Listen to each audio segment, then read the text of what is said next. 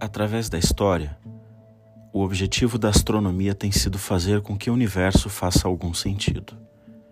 No mundo antigo, astrônomos tentavam entender como e por que os planetas se moviam através da abóbada celeste, o significado dos misteriosos cometas e a aparente distância do Sol e das estrelas. Hoje, a ênfase mudou para novas questões sobre como o universo teria nascido, do que é feito e como tem sofrido mudanças. A forma como seus elementos, galáxias, estrelas e planetas se encaixam no todo e, mais recentemente, se há vida em algum lugar além da Terra. Vamos conhecer um pouquinho da história da astronomia depois da vinheta.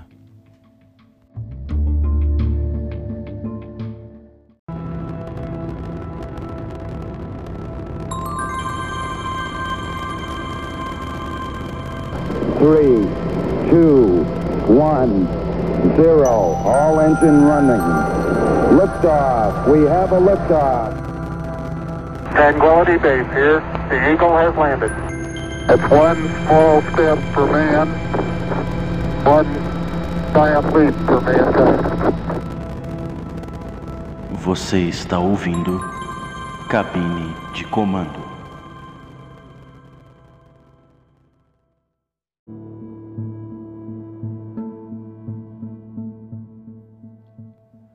As tradições sobre as quais a astronomia moderna se deita nasceu na Grécia Antiga e suas colônias. Na Mesopotâmia, a astronomia era baseada em mitologia e sua preocupação era entender o divino e prever o futuro. Para eles, o céu era a morada dos deuses, algo que estava fora do entendimento humano.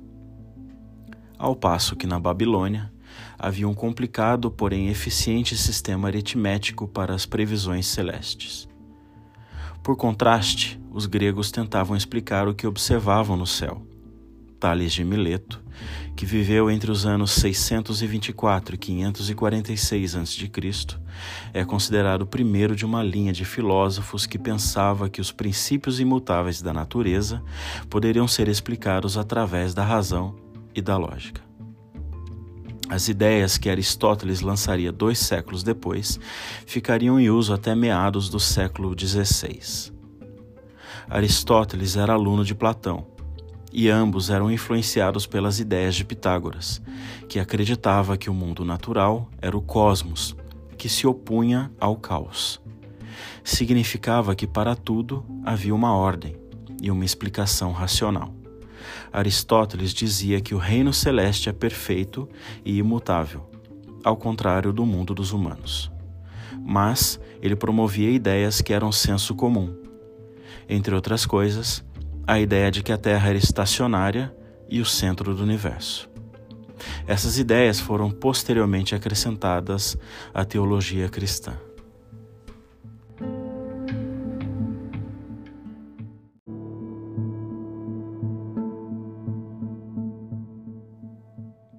A maior parte da astronomia grega era baseada em geometria, principalmente movimentos em círculos, que eram consideradas as formas mais perfeitas.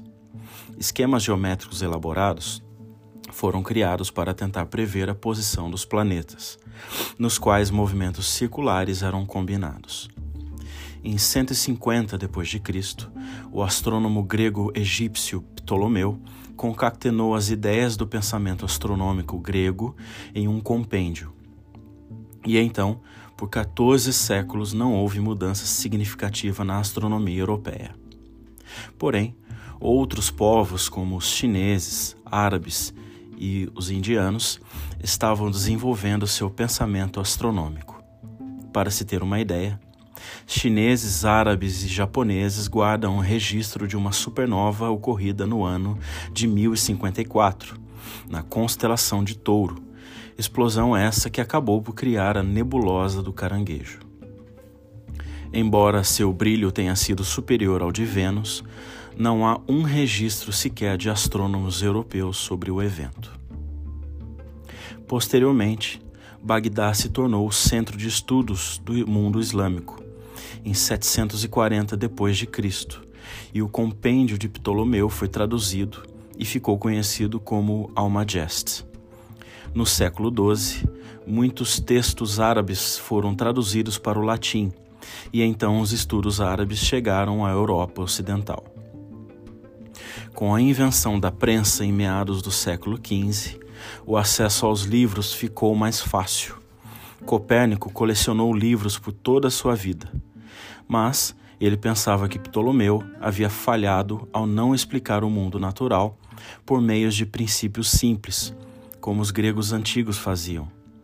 Copérnico pensava que a ideia heliocêntrica, ou seja, o Sol como centro do universo, produziria um sistema mais simples.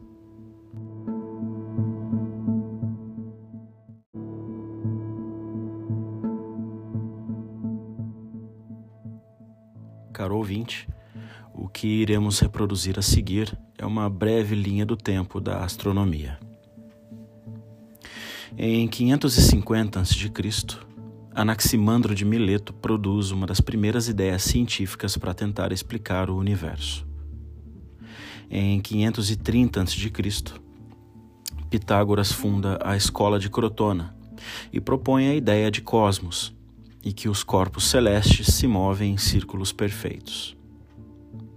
Em 350 a.C., em sua obra Sobre os Céus, Aristóteles propõe a ideia geocêntrica, isto é, a Terra era o centro do universo. Suas ideias foram aceitas pelos dois mil anos seguintes. Em 220 a.C., Aristarco propõe a ideia heliocêntrica, mas não é muito aceita. Em 200 a.C., Eratóstenes mede a circunferência da Terra e tenta calcular a sua distância do Sol.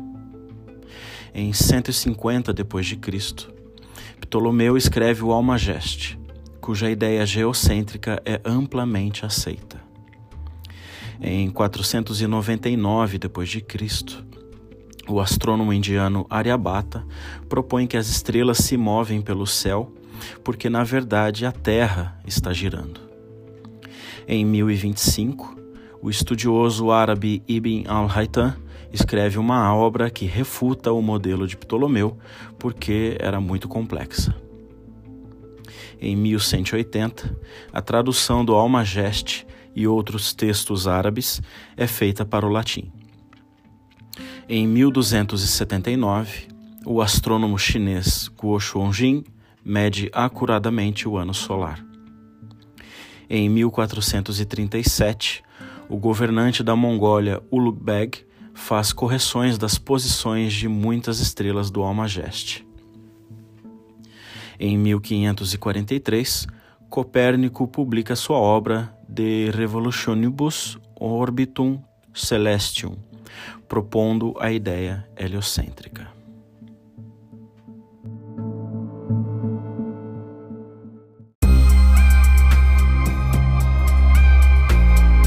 Você está ouvindo Cabine de Comando.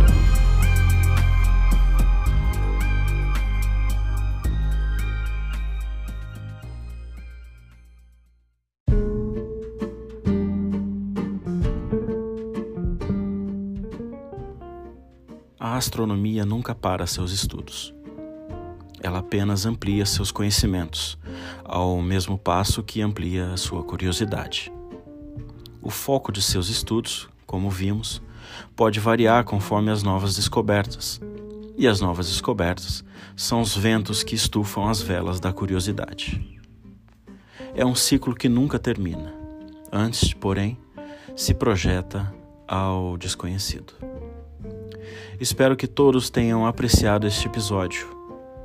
Mande a sua opinião e sugestão de pauta para cabine de comando podcast gmail.com.